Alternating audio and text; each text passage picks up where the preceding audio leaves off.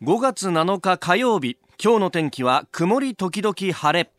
日本放送飯田浩司の OK 工事アップ。朝ろくじを過ぎました。おはようございます。日本放送アナウンサーの飯田浩司です。おはようございます。日本放送アナウンサー新業一華です。日本放送飯田浩司の OK 工事アップ、この後はちじまで生放送です。えどうですか、とおかぶりにこの声を聞いたぞという方もいらっしゃるかもしれませんね、はい、いよいよ連休が終わりまして、今日からまた日常が始まるということになります。そうですね、ご無沙汰しております。どうもお久しぶりでございます。飯田でございます。新業です。大丈夫ですか。え、えー、今日からまたあ仕事復帰だという方、え、えー、頑張っていきましょうね、えー、一つよろしくお願いいたします。お願いします。さあ、あのーまあ、令和初出勤という方も多いかもしれないんですけれども、まあ、今日からクールビズも始まるということでございます。ああ、そう、あの今ネクタイ手取った方、ひょっとしたら今日ネクタイいらないかもしれません。あ、なるほど。普通はごがつついたちに今日から始まりますってやるんだけど、そうですよね。そういえばずっと休みだったんで、世間的には今日からクールズビースタートと、えー、ごがつの始まりってことになりますね。はい、あのー、昨日までね連休だったお休みだったという方もいらっしゃると思いますが、私たちは、えー、月曜から金曜までは普通に仕事があって、まあ、土日が一応ね休みという感じだったんですが、はい、昨日は連休最終日ということで、私、あのー、ちょっと声かけてもらって、あの小学校中学校の時の同級生と、えー、本当に久しぶりに飲むっていうね、えー、そう、中学の生徒会を一緒にやってた仲間というか女の子ふたりだったんですけど、はいはい、そう、生徒会って言ってもですね、あの私特に会長とか副会長とかそういうこうきらびやかなポジションでは全くなく。あ、そうなんですか。そうだよ。生徒会って聞いててっきり飯田さんなんかこうみんなの前で喋ってるもんだと思いました。皆さんなんつって。そうそうそう。いや、そういうんじゃなくて、皆さんっていう人たちの原稿をしこしこ書くっていうね。番記者みたいなことですか。番記者というか、そうそうそうそう。えー、あとなんかあのいろんな資料をまとめて会議用にこう印刷するとかね。当時まだコピー機っていうのがなくって。えーそう、いちいち製版をして、はあ、で製版したものをなんかガチャンコガチャンコこう印刷するみたいなのを学校の印刷室に入ってやったりとかですね。あ、じゃあ裏方仕事だったんですね。裏方仕事だよ、裏方仕事。なんかまああのこう言っちゃなんなんですが、私そんなこうパーソナリティ性がすごくあるわけじゃないわけですよ。またなんかこうコツコツ調べたことを話すみたいな、だそういう意味ではなんかあの当時と変わってねえんだな今やってることっていうのをね再確認するような、えー、ふたり女の子ふたりは全く変わってなくて綺麗だなって感じだったんですけど、まあ、私個人は多分変わってんだろうなっていうね。いや変わらないんじゃないですか。だって昔もふけちゃんっていうあだ名だったっておっしゃってたじゃないですか。いやまあね、うん、中学にねんせいぐらいから急に今の顔に変わってさ怖いな。いやでもほら第二次成長期ってそういうもんじゃないですか。あ、そうですね。思春期っつうのはさ声変わりし始めてみたいな、うん、声変わりともに俺顔変わりもしてたっていうのは卒業アルバムを見ると如実に分かってひえーと思ったんだけど、えそうです、中にから変わっていないというね。い、はい、えー、今日もはちじまで生放送させていただきます。さあ最新ニュースをピックアップいたしますが、えー、今朝は一般紙朝刊はお休みであります。まあ、スポーツ新聞の即売版と呼ばれる駅売りのものが出てますんで、まあ、それをこうざーっと見ていきますと、まあ、野球についてっていうのがね、えー、並んでおりますが、昨日あのジャイアンツ坂本選手がものすごく打ってるなということでスポーツニッポンと、まあ、それからまあ放置は当然ですけれどもサンケイスポーツも、えー、一面坂本に発ということを書いてきております。日刊スポーツは今あの新業アナウンサー読んでくれた大谷選手のメジャー復帰についての話が一面トップ、えー、そして東中とデイリーはそれぞれ中日と阪神についてというところが一面トップであります。まあ、あのニュースいろいろ動いている中ですけれども、まあ、トランプさんと、ね、安倍総理昨日電話会談を行ったと、まあ、あ北朝鮮の話が中心ということで、まあ、これについて後ほどまたあ長谷川幸宏さん今日のコメンテーターと取り上げていきたいと思います。で、えー、米中の、まあ、さやてについては市場がどう反応するかというところで、あの昨日の、まあ、番組が終わった後、アジアの各国の市場が開きました。香港、上海、シンガポールと、まあ、そのあたりは結構影響を受けて下げていたんですけれども、えそしてヨーロッパの市場というのも結構下げておりました。で、え注目のニューヨークダウかどうかっていうところで、まあ、特に寄り付きのところ、市場が開いた直後は、えー、よんひゃくドル以上値下がりをして、おやっぱり影響大きいかなと思ったら、その後じわじわと切り返していきました。えー、終値ではろくじゅうろくドルよんじゅうななセント安の にまんろくせんよんひゃくさんじゅうはちドルよんじゅうはちセントで、えー、ニューヨークダウ平均株価取引を終えております。まあ、これ最初に、まあ、米中ガチンコにこれでなるぞっていうことで下げた後に、まあ、中国側が、えー、この先の協議というものは継続していくんだということを表明した、まあ、示唆したために、あ、まだまだ協議が続くんだったら、まあ、トランプさんのツイッターは確かにあるけれども、今後にちょっとまだ様子見をしてみようということで買い戻しが入ったようであります。えー、そして、えー、気になるニュースといいますか、まあ、あ欧米系のメディア大きく報じているのが夜の段階ではふたつありまして、ひとつがあの、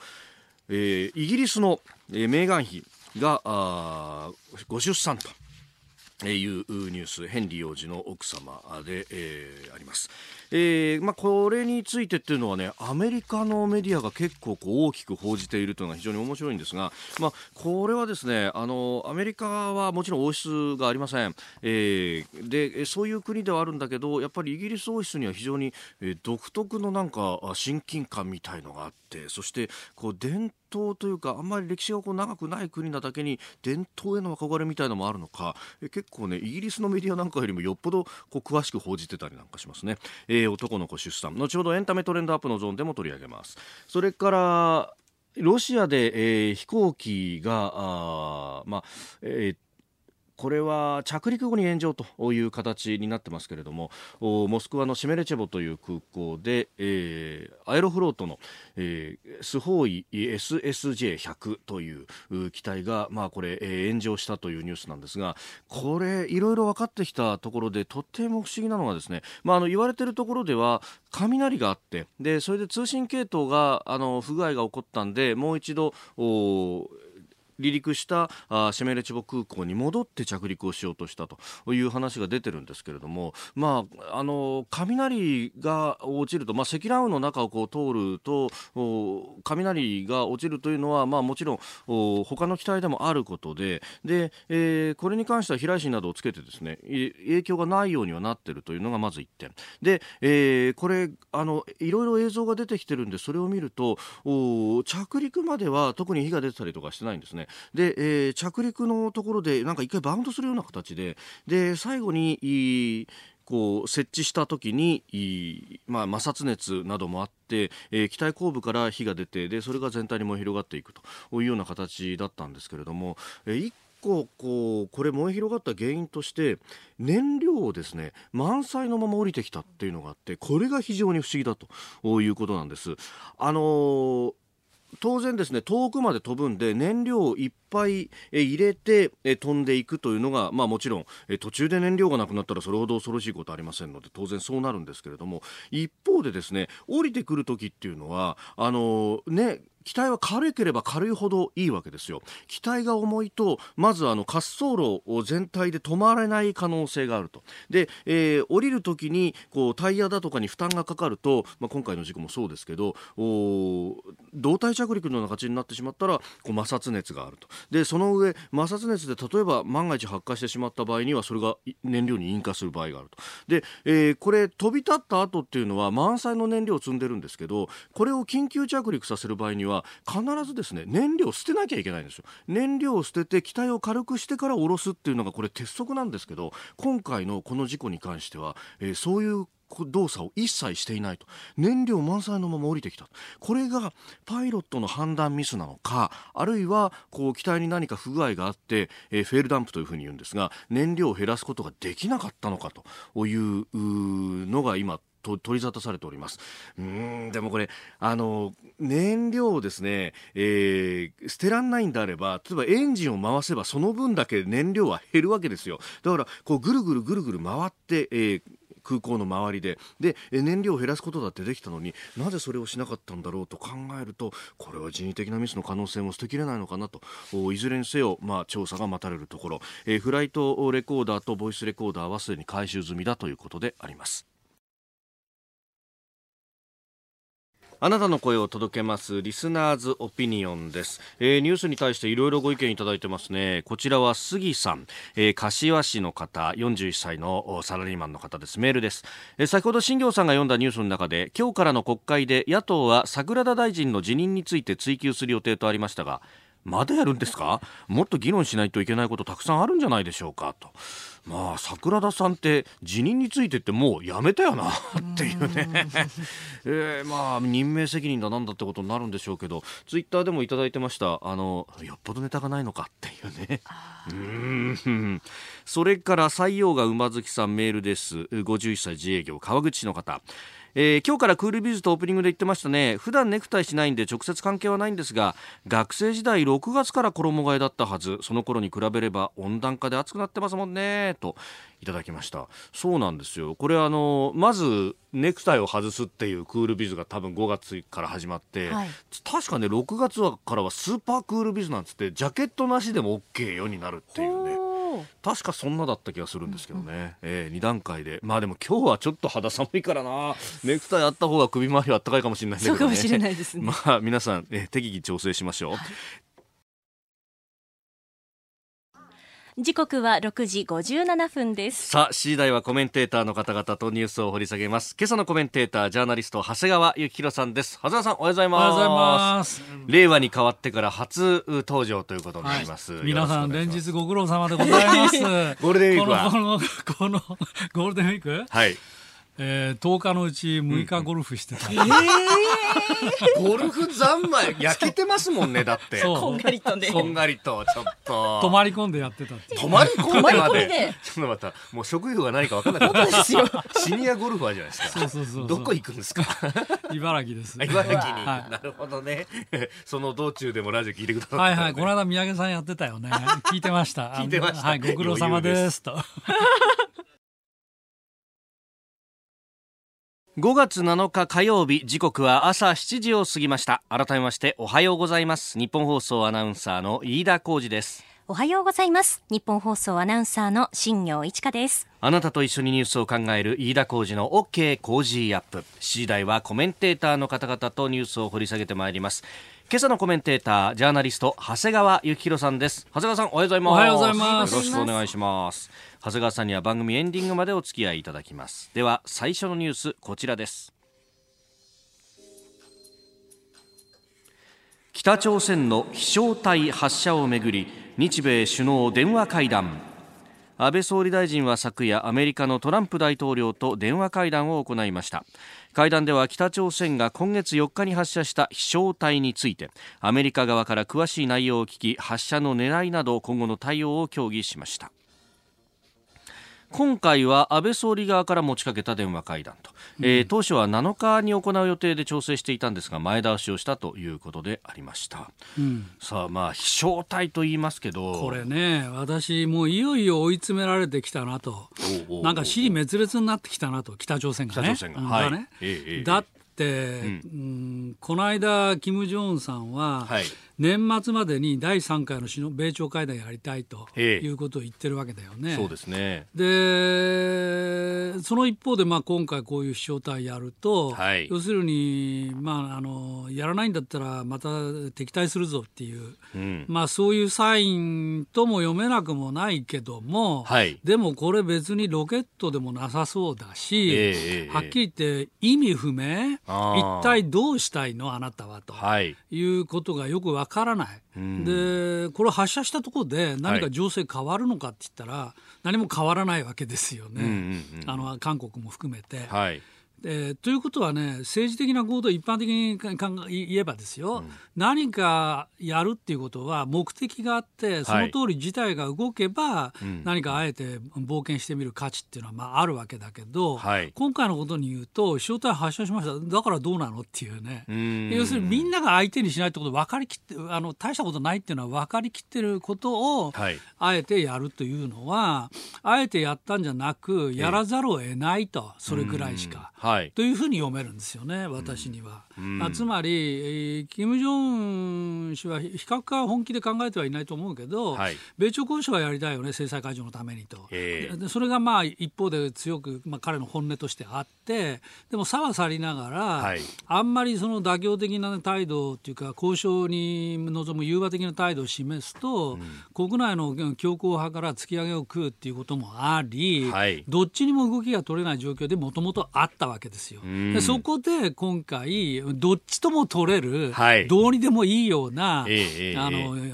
え、飛翔体を、うんまあ、発射して見せたということに過ぎないと。だから言ってみれば私は自ら置かれている苦しい立場をね、はい、告白しているようなもんだとあ、うん、いうふうに思いますね、まあ、これだけ短い射程のものであれば、ええまあ、アメリカ本土には到底届かないし日本にも届かないし、ええ、相手は韓国のみと、はいはい、でまあ、ええ国内の強硬派には俺やってったぞそうそうそう多分まあメリットっていうか目的としてはもうそこだけ国内の強硬派を俺だってまだ戦う姿勢を見せてんだぜっていうことを見せるっていうそこぐらいしかちょっと考えられない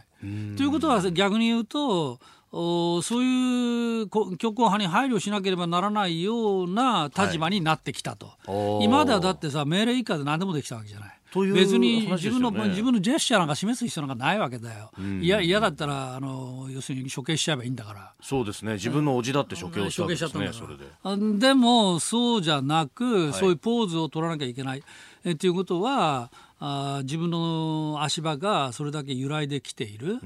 ように見えますね、うんうんえーまあ、この先そうなると、まあ、じゅうにがつまではそのアメリカの出方を待ってだいさんかいをやる、やりたいと言ってますけれどもこれアメリカとしてはどう動くってかこのまま待ってればいいだけですよね、うん、つまりじゅうにがつなんて言ってるけども、はい、実はそれまで北朝鮮の情勢改善するかというとあの経済制裁が相当効いてる例えば国連の報告でも、うんはいあのいよいよ飢餓状態食料が、はい、あのかつてのピークぐらいにまで食料事情が悪化しているという報告が出てますよね、はい、だから配給がどんどん減ってる、えー、この夏以降もどんどん減るんじゃないかっていうような見通しでしょということはじゅうにがつぐらいまでがもう本当にギリギリのところまで来ていて、まあ、情勢をだから打開せざるを得なくなるだろうと、まあ、だから安倍総理もそこを睨んで、はい、あえて条件をつけずに私は会ってもいいよと、まあ、誘い水を流していると、まあ、だ今そういう局面じゃないですかね、はい、おはようニュースネットワーク東京有楽町日本放送キーステーションに全国のラジオ局にじゅういっきょくを結んでお届けいたします。時刻はしちじじゅういっぷんを過ぎました。おはようございます。日本放送アナウンサーの飯田浩司です。今朝のコメンテーターはジャーナリストの長谷川幸宏さん。この時間取り上げるニュースはこちらです。米中交渉の決裂を警戒しアジア各地で株価大幅下落。アメリカのトランプ大統領はいつかツイッターで中国からのにせんおくドル相当の輸入品に対する関税を今の じゅっパーセント から にじゅうごパーセント へ引き上げる方針に言及しました。これを受け中国上海の株式市場は一時 ろくてんごパーセント 余り下落しております。他のアジアの株式市場も売り注文が加速し先週末と比べシンガポールが さんパーセント 香港が にてんきゅうパーセント 台湾が いちてんはちパーセント ベトナムがおよそいちてんろくパーセント の下落でした。えー、トランプ大統領は現地むいか朝日本時間昨夜ですがツイッターに、えー、中国に対する多額の貿易赤字について申し訳ないがこれ以上認められないと投稿し強硬な姿勢を崩しておりません。でニューヨークの市場なんですがダウ平均あの取引開始直後はよんひゃくドル以上下げておこれはかなり下がるかと思ったんですが、うんえー、結果日あ市場が閉まったタイミングでは先週末と比べろくじゅうろくドルよんじゅうななセント安、にまんろくせんよんひゃくさんじゅうはちドルよんじゅうはちセントで取引を終えております。まあ、あ終値ベースで見ると小幅に下げたという形でありました、うん、そうですね。えーまあ、というわけで今日の東京が注目されるんですけども、 そうですねまあそれはマーケットにお任せするとして、はい、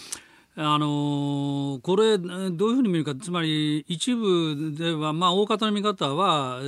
トランプ大統領として、まあ、さ最後一発脅してですね、はい、それでなんとかまとめようというそういう、まあ、いわば脅しのセリフじゃないかというふうに見るんですけど、えー、見られてるんですけど、はい、私必ずしもそうでもなくそうでもない結構これガチンコかなとやっぱりというのは、なんでこれ揉めてるかっていうとですね、はい、一番大きいのはあれですよ、あの中国が知的財産を守ると、うんはい、言って法律も制定させたわけだけど、うん、それは本当かと、はい、でもしも違反したらどうすんだよと、ええ、その検証する仕組み、それから違反した時の、あの事後措置、うんうんうんうん、これをめぐって、まあまあ、対立が残っている一番大きな問題ね、まあ、他にも裁判の問題とかありますけど、はいまあ、これが一つと、もう一つ中国から側から見る、こっちの方がむしろ重要ですけど、うん、中国から見ると妥協妥結したならば、はい、にせんごひゃくおくドルの制裁関税全部やめてくださいねということだったわけですよ、はい、ところが大統領としたらあのそんな甘いことをしたらですよ、もともと怪しいのにますますあの甘くなっちゃうじゃないかということで、にせんごひゃくおくドルはまあ維持しますっていうところが、まあ、もう一番大揉めに揉めてたわけですね、はい、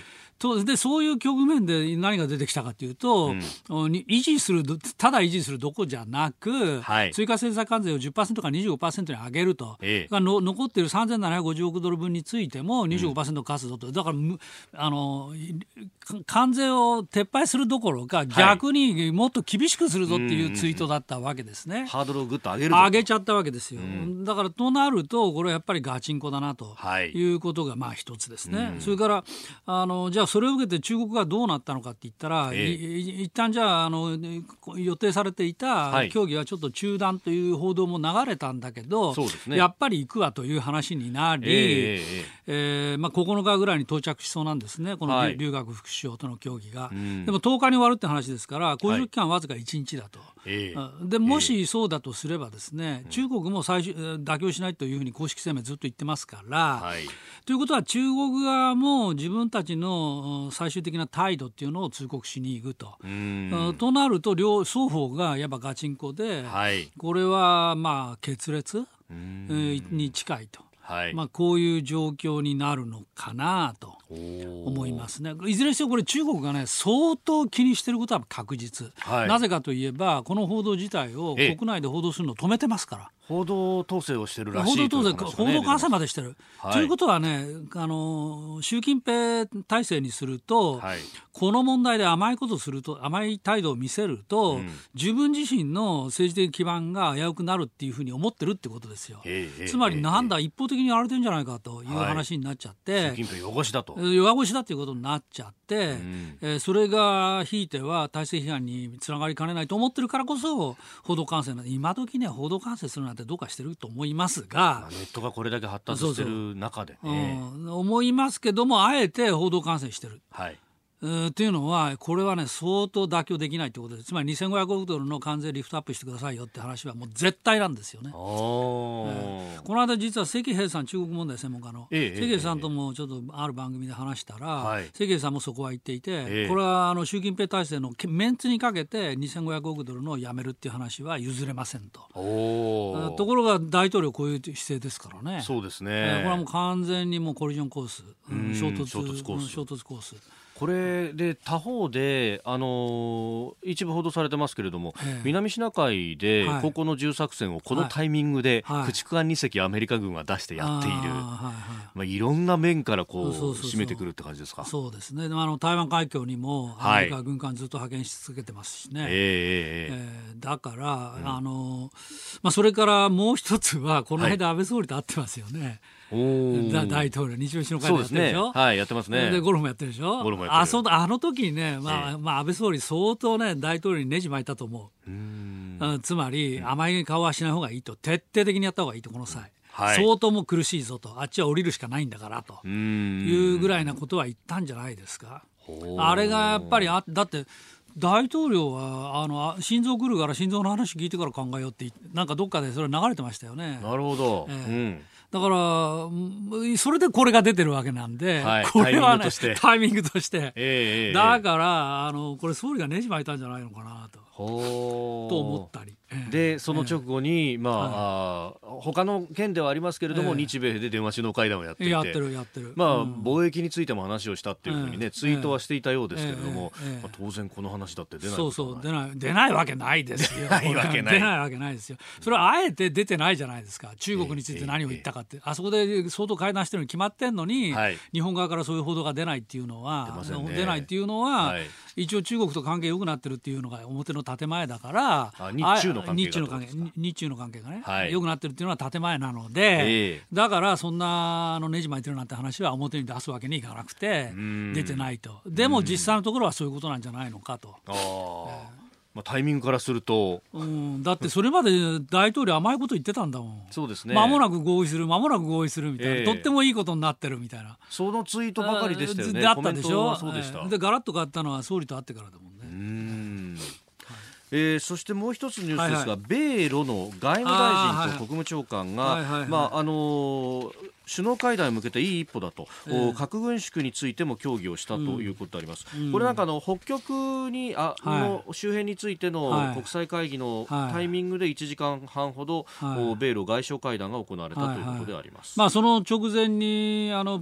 プーチン大統領とトランプ大統領電話会談やってますよね。そうですね、いちじかんちょっとやってるっていうことですけども、はいまあまあ、確かに首脳会談への足慣らしということかもしれないけど、うん、あの電話会談で事実上ほとんどまとまったものは何もなかったですよね、はい、あの時は確かベネズエラ問題が中心だったと思いますけど、はいそうですね、ベネズエラについてはあの全然一歩もあのアメリカは、ええ、反大統領派を支援し、はい、ロシアは大統領派を支援しという関係になっていて、はい、ここが全く妥協成立してないと、はいでまあ、他の問題でもシリアの問題でもそうだし、うんまあ、北朝鮮の問題では多少あの、まあ、立場の違い、まあ、制裁関税、えー、じゃなくてあの制裁を一部、はい、段階的に解除しろみたいなことでちょっとは違うけども、うん、いずれにしても米ロの間では、はいまあ、むしろ対立の方が対立要因の方が多い、うんえー、となると、まあ、首脳会談ってまだちょっとできるような環境じゃないんじゃないのかな。あまあ、あのにせんじゅうはちねん去年のろくがつにフィンランドのヘルシンキで一度会談を行って、はいはいまあ、それ以来のものがあるかどうかっていうところですが、えーまあ、これはなかなか難しい。そうですね、難しいと思います、うんまあ、一部報道ではそのロシア疑惑についての、はい、調査が、はいはいまあ、一段落したとだからまあ会えるんじゃないかということだけど、まあ、ロシア疑惑プーチン大統領自身が言ってますけど、はい、あれはつまんない話だったねということで終わっちゃって、えー、いますので、はいまあ、ロシア疑惑が一段落したからじゃあ会いますかっていうのもまあちょっと考えにくいかな。うん、うん、まああのアメリカとしては大きな大局観で言ったら、はい、とにかく何せ中国とのガチンコなんで、えーえー、ロシアとはあんまり緊張を対立を煽るようなことはしたくないっていう気持ちはあると思いますね。うん、まあ、そこはプーチンも一緒だと思いますけど。なるほど、えー、だからその意味でこの外相で、まあ、パイプは残しておいてと、はいまあ、そうそうそうそうそういう感じですね。まあ、接触はだから、はい、あの電話首脳同士の電話協議に続いて米ロの外相レベルっていう、うんまあ、そういうことで、まあ、ずっとあの地ならしをしている段階、はい、のように見えますね。なんかそう考えると嵐の前のみたいな各国準備をしている感じがありますね。はいえー、この時間はジャーナリスト長谷川幸宏さんとお送りしてまいりました。日本放送でお聞きの方、この後も長谷川さんにお付き合いいただきます。時刻しちじにじゅうななふんになったところです。え今朝のコメンテーターはジャーナリスト長谷川幸宏さんです。長谷川さん、引き続きよろしくお願いします。はい、お願いします。続いて教えてニュースキーワードです。アメリカが中東に空母打撃群派遣へ。アメリカのボルトン大統領補佐官はいつか、中東地域に空母エイブラハム・リンカーンを中心とする空母打撃群を派遣すると発表しました。ボルトン大統領補佐官は、イランによる数々の挑発的言動に対応するためだと述べ、核・ミサイル開発やテロ支援の阻止に向け、イランを強く牽制する狙いがあります。イラン産原油の全面禁輸、一部にかかっていたあの猶予期間というのがごがつふつかで止まって、はいはいでうんえー、全面禁輸だと、はい、制裁を強化しております、うんうんあのー、日本もそうだったんだけど、はいね、適用除外だったものがですね、はい、日本に対してもイランとの取引はやめろということをついこの間、うん、決めたばっかり、はい、で今度この空母、えー、派遣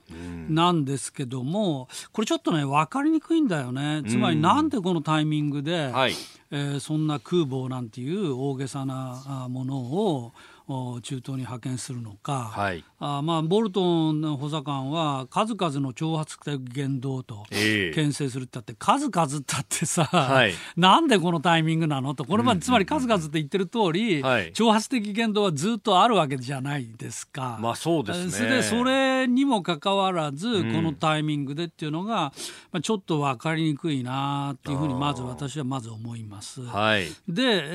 えー、基本的な立場は ど, どうなってるのかというと、まあ、あのイランは核とミサイル開発をずっとやってますよねと、うん、でとりわけアメリカがあの制裁あの合意から離脱した後はそれじゃあということで一部あの核施設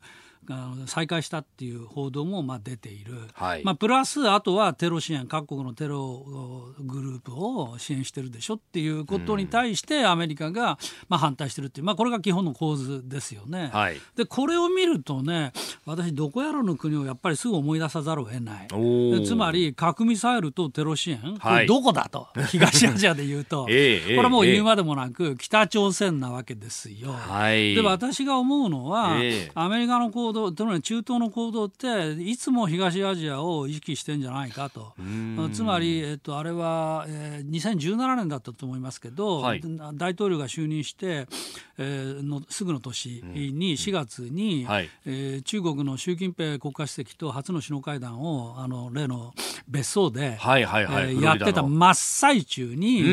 うん、何があったか。あの時はシリアにトマホークごじゅう、はいえー一発とも二発とも言われてますけど、そうですね、トマホークを発射したわけですね。はい、ありましたね。で、あれ、あの時はあのー、関係者の話で、はい、これは要するに北朝鮮に対する牽制だっていう意味もあったんですよね、うん、つまりあの時結構緊張してたから、はい、あだからシリアに対する攻撃が北朝鮮っていうことをイメージしてるってことはですよ、はい、今回のこのイランの話だってイメージしてないわけがないと、えーえーえー、わけがないわけがない政策当局者の頭のすくいは大体一緒ですから、うん、あだから私は連動してるっていうふうに見ていて、うんうん、つまりこれはまあこの前回はまあシリアをやったけど、まあ、今回はイランもやって、はいえー、イランにまあやってというかまあ派遣してですね、えー、でいざとなったらアメリカってやっぱり力をもう使うんだぜということを、うん、あのイランはもちろんのことを北朝鮮に対してもそれを示しているというふうに見えるのかなと見るかなと、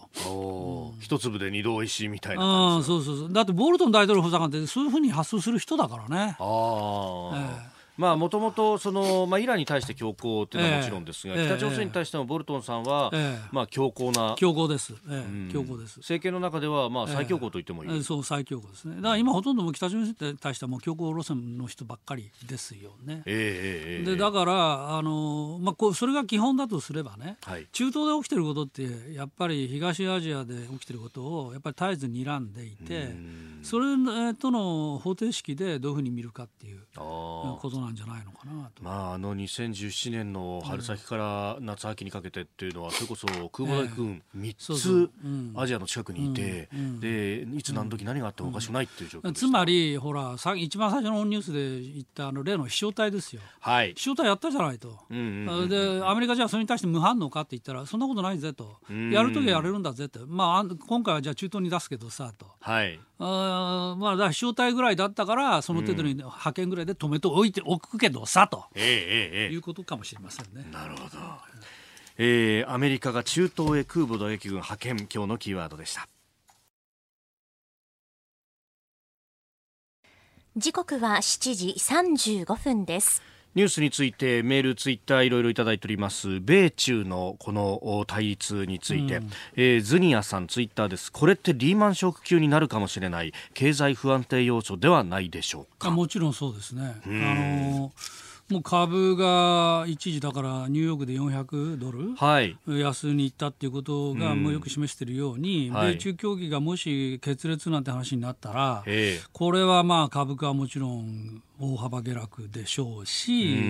うん、それから中国経済は大打撃なので、今でも減速している中国経済がさらに減速は必至と、はい、となると日本経済にも影響必至で、中国向けのいろんな輸出が下がってきますねと、うん、もうすでに下がってるわけだけど、はい、なのでそうするとやっぱりこれはリーマンショック級に迫ってくると、うん、となるとすぐ思い出すのが、はい、やっぱり消費税ですね。ですよね、うんまあ、消費税経済については今月以降、今月から、ええうんまあ、かなりあのいろんな指標が出てきますからね、出ますので、そこは注目ですね。はい、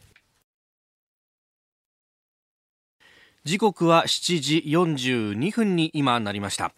お送りしております日本放送飯田浩司の OK 工事アップ。お相手私日本放送アナウンサー飯田浩司と新業一華がお送りしています。今朝のコメンテーターはジャーナリストの長谷川幸宏さんです。引き続きよろしくお願いします。はい、お願いします。続いてここだけニューススクープアップです。この時間最後のニュースをスクープアップ。令和元年の政局を占うじゅうれんきゅう明けの国会は夏の参議院選挙を睨んだ与野党の攻防がろくがつにじゅうろくにちの会期末まで繰り広げられる見通しで、参院選に合わせて衆院解散による総選挙の可能性も取り沙汰されており、国会は終盤まで与野党の駆け引きが続きそうです。ダブル選挙っていうのもね、そうそう、さっきのその消費増税問題、はいえーまあ、これと連動してるわけですよね。えーまあ、増税延期となったらまあダブルでしょう、はいうん、そうすると、まあ、日にちがどうなるのか、前倒し説と後ろ倒し説と、うんまあ、両方あって、はいそうですねまあ、後ろ倒し説だとはちがつのお盆後、えー、っていうようなことですね。まあ、法律、えーまあ、解釈上はそこまで伸ばすことは可能だと、えーえーまあ、国会を参院の任期ギリギリまで伸ばせばということですが、えーはいはい、ただまあ、その話と、それからもう一つは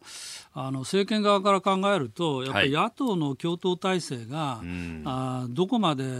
整うのか、整わないうちにやりたいというふうに思うのは当然ですよね。えーえーうん、で今の段階どうなってるかというと、まあ、立憲民主党枝野さんも参院の一人区、それから衆院選はもちろん小選挙区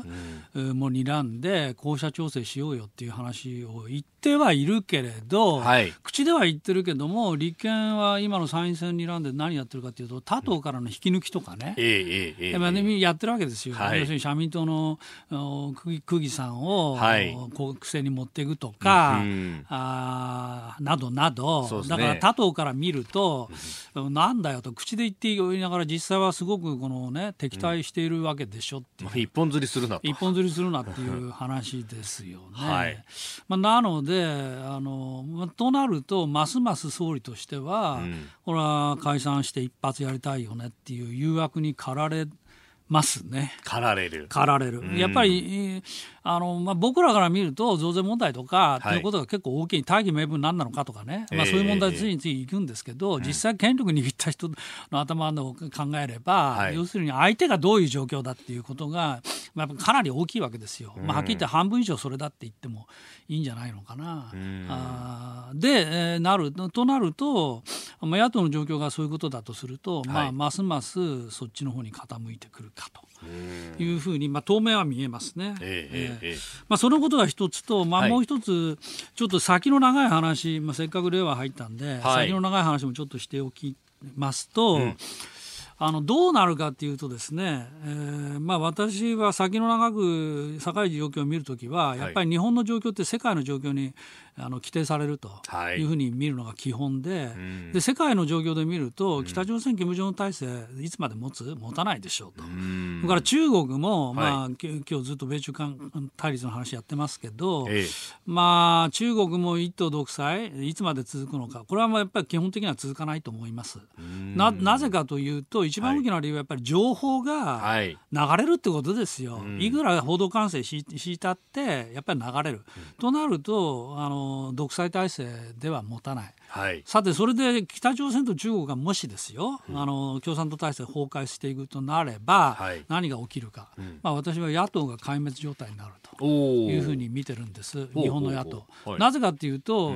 うん、あの野党の皆さん中国とか北朝鮮とかって言わないじゃないほとんど、はい、脅威を、うん、で何言ってるか安倍政権は戦争準備してるとこればっかり言ってるわけですよね、はい、実際今の参院選だって例の安保法制廃止法法案をはい、出してるでしょ、うん、ということは安保の問題ぐらいしか野党って、うん、あの対立軸がないんですよ。あ見えない政権に対して安保の問題しか。ところがですね、はい、もしも北朝鮮なり中国なりが崩壊してしまうと、うん、肝心要のその敵はい、戦争する相手、うん、みたいなものはなくなっちゃう、ええ、となると、ええ、野党は結集軸がなくなるしそもそも今野党が安倍政権に対立している一番の理由っていうのが、はい、消えてなくなってしまうわけ、うん、いや、やっぱピンボケの主張になっちゃうわけですよ、うん、戦争準備してるなんて言ったって、はい、そんな状況じゃなくなってしまえばもちろんこれさんじゅうねんよんじゅうねんそういう話ですけど、はいあのまあ、そうだとすると私野党のガラガラパンガラガラポンが起きてうんようやく ま, じ、はい、まともな政策論争をするそういう野党に生まれ変わってくるんじゃないのかとおと見るんですね。うん、まあ、長い射程ですの話ですけどあ、えーまあ、今は、まあ、ある意味細かい野党がこう連なっている状態が、えーえーまあ、ある意味こう一つにまとまっていく方向にいく、えーそうそううん、あのつまりね、あのー、東アジアは冷戦構造がずっと残ってたわけはいえー、ですよいまだにね、うん、北朝鮮中国の問題で、はい、だからあの安保、安保を軸にした与野党対立っていうのがずっと起きてたわけですよ、うんうんうん、ところがもしもあの冷戦体制が最終的になくなると、はい、いうこととなると、うん、その与野党日本の与野党関係もやっぱりガラッと変わらざるを得ない、うんうん、要するにまともに現実的に考えていくことで政策を競争していくっていうでその中で政権交代も起きるというような体制に変わっていかざるを得ないんじゃないのかと思うんですね。例えばじゃあソ連崩壊した時何が起きたか、はい、あ冷戦終結でソ連の崩壊の前後で起きたことは東西ドイツの統一ですよね。そうですね。でそれはまさにヨーロッパにおける冷戦構造がなくなっちゃったから、うん、ドイツが東西に分かれている理由もなくなっちゃったはい、それで東アジアのかつてのソ連の衛星国は何が起きたか、うん、みんな イーユー に入ったわけですよ、うん、東ヨーロッパの 東, 東ヨーロッパの諸国は、ねはいえー、それで、えー東まあ、イーユー は イーユー で問題抱えてるけど、うんまあ、そういう問題そういうふうにガラガラっと全体の構造が変わっていっただから同じことが東アジアでももし冷戦構造が本当になくなるのであれば、ええ、これは国際関係もガラッと変わるし、うん、これも必然的に日本 の, あの国内の政治体制にも影響を及ぼさざるを得ないだろうっていうのが、はいまあ、私の長い射程での見立てなんですけどね、はい、じゃあ そ, のそれだけ状況が変わった中で、ええ、じゃあこの国をどう守っていくかあるいは反映させていくかということになると、はいはいまあ、国の基本の骨格の部分、うんそうそう国家だから憲法の問題例えばよんじゅうなな都道府県制でいいのかどうか、はい、私はどう修正にしたのかもより効率的だと思うけど例えばそういう問題、はいえーまあ、政府の役割は 何, 何かとか、えー、政党の役割とは何かとかあっていうようなことが問われてきてあの経済政策でまともに議論できないような野党では、うん、残念ながらあの退場せざるを得ないっていう、うんまあ、そういう時代に入ってくるのかなと、まあ、今まで、うんまあ、確かに冷戦のさらこれ引きずったままっていうのはイデオロギーで対立というか、ええ、こう党派制でもうダメだとなったら全部ダメみたいなそういう論争じゃなくなってくる、うん、例えばねあのあの東西冷戦がなくなった後一番主流になった議論何だったかっていうと、はい、歴史が終わるって議論ですよ、はい、フランシス・福山の歴 史,、えー、歴史が終わるあれは何かっていうと、うん、もう最終的に世界っていうのは全部が民主主義の体制になるから、はいあそこで今まで の,、うん、あの歴史の発展、冷戦をもとにした歴史の発展というのはなくなって、はい、えーまあ、新たな形で平和と繁栄を目指すという、まあ、こういうフランシス・フクヤマの議論だったわけですよ、はい、えー、実際そうならなかった、ね、なぜかといえばテロが起きたから、はい、あだから実際そうはならなかったけれども、うん、あまあ、理論的に考えれば、はい、そういう議論だって、まあ、成立するわけですよね、うんうんうんうん、だから歴史の終わりの議論を東アジアに適用すれば、はい、あ野党がなくなるっていう話でもあるし、もしかしたら新たな脅威っていうのが登場するかもしれないし、はい、えーまあ、その可能性はあるんですけど、えーあのまあ、ここはそういうふとほちょっと太い議論を頭に入れといた方がいいんじゃないのっていうふうにまあ思いますけどね。冷戦か冷戦が終わった後のヨーロッパであったりとか、うん、あるいはアフリカを考えると、えー、こう地域紛争みたいなものが非常に増えたと、えーえーまあ、あのそっちの方の歴史に行くのか、うんうん、そうそう、あるいは平和に行くのか、それともあの冷戦終結の後直後に起きたことは何かというと、はい、まあ、ロシアが、うん、なんと ジーセブン に入ったわけですよ。あ、そうでした。まさにこれは歴史が終わっちゃったわけだ、えーえー、つまり ジーセブン 対ロシアっていうソ連という関係がなくなっちゃったことによってロシアが ジーエイト に入った、うん、まあ、でもクリミア侵攻したからロシアは除外されましたけど、はい、で一時はそういう状況も、まあ、生まれたわけですよね、うん、だから同じような展開が東アジアでも起きても私は全くおかしくない、はい、例えば新しい新生中国なり新生北朝鮮韓国が朝鮮半島が、はい、みんなで仲良く日本と議論しましょうねみたいなことになってもおかしくない、おかしくない、うん、えー、令和元年政局占うとさらに伸ばして東アジア、うん、そして世界はどうなるというところまでお話しいただきました。あなたの声を届けますリスナーズオピニオンです。まあ、ニュースについていろいろご意見をいただいておりますね、えー、増税についてっていうのも山友さん、とりあえず三党合意っていうのがありましたよねと、うん、おまあ、今となったらどうでもいいけど総理にとっては増税止めるあるいは廃止といって野党に下手な攻撃材料にされるのは避けたいのかもしれませんよねと、うん、いうような読みもいただいております、うん、はい、まあ、あとはそれが選挙というものを睨むとまた別の際は、うんうん、まあ、いずれにせよ今月のいろんな一連の経済指標出てきますから、はい、まあ、そこでいよいよ決断の時っていうことじゃないでしょうか。うーん、えー、ジーディーピー のね、えーはい、さんがつの数字がごがつはつかですか。ごがつはつか、はい、この辺っていうのはやっぱり、うん、山場ですね。まあ、今エコノミスト予想では、えーえーまあ、決してよろしくはないということ、えーまあ、あと、えー、と景気動向指数が出てくるでしょう。もうその手前で出てきますよね、はい、確かごがつじゅうさんでしたかね、ね、はい、はい、いっしゅうまえぐらいに出てきますよね、はいはいはい、間もなくです。したがってうーん、それを睨むと、えーまあ、やらないんじゃない、まあ、やっぱり延期じゃないのかなと、うーん、まあ、ずっと私はつぶやいてるんですけど